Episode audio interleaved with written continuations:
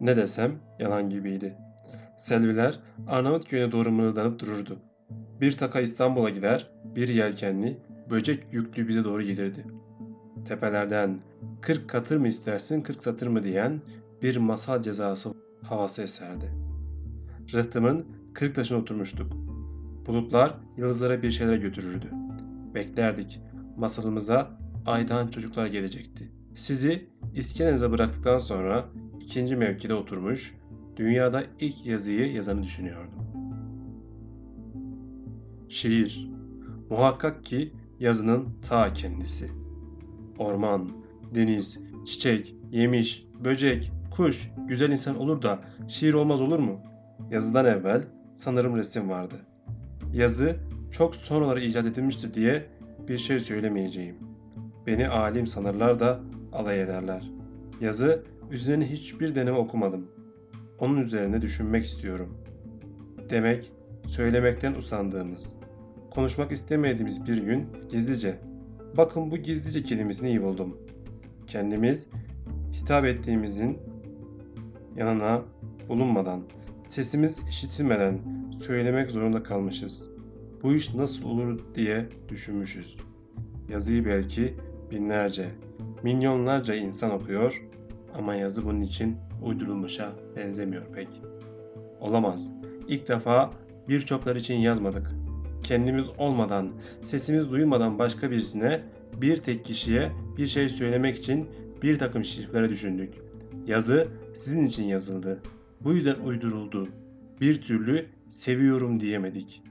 Belki de ilk defa iki kol resmi, iki dudak resmi, sonraları kalbin biçimini öğrenince onunla resmine bir ok batırarak derdimizi dökmeye çalıştık. Baş başa, karşı karşıya çoktan riyakar olmuştuk. Daha samimi olmamız lazım geldiği zaman utandık. Bu utanmadan yazı doğdu. Baş başa konuşurken ne kadar coştuk, neler söyledikse o kadar da hataya düşüyorduk.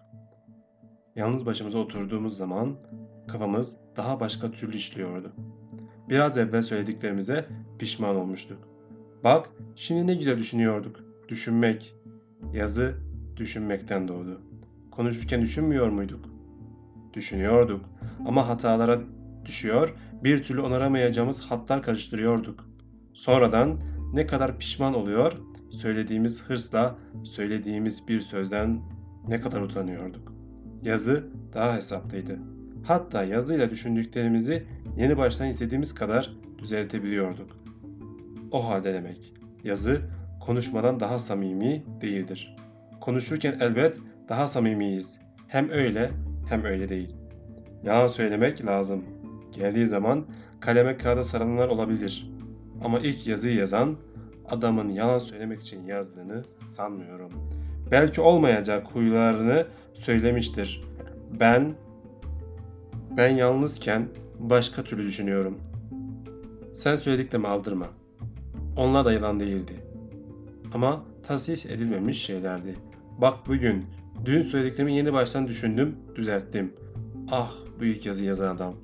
Bu ilk vesikayı bulsam birçok şey öğrenebilirdim. Acaba iki kişi oturup bir takım remizler mi düşündüler? Eğlence için mi bu işi yaptılar? Yoksa birinin derdi mi vardı? İlk yazı erkekten mi kadına yazıldı yoksa kadından mı erkeğe? Bana öyle geliyor ki ayrı iki cins insan tarafından bir yazı ötekine gönderildi. Bu bir mektup muydu? Yoksa şiir miydi? Galiba resimdi. Hem şiir, hem resim, hem mektuptu. İki dudak resmi mi vardı? Yoksa ilk kol birbirine mi sarılmıştı? İki işaretten mi ibaretti? Yoksa gel kızım demek için mi uzun saçlı bir kadına bir adım mı attırıyor? Bir küçük kulübeyi mi işaret ediyordu? Küçük küçük çocuklar mı yapmıştı? Ben böyle ilk mektubun ağaç üzerine yazıldığını görüyor gibiydim. Yazanın da okuyanın da heyecanı bende. Bir erkek tarafından yazılmış diye kabul ettiğim bu mektubu okuyan kadın ne kadar şaşırmıştır. Bu şifreyi nasıl çözmeye çalışmıştır.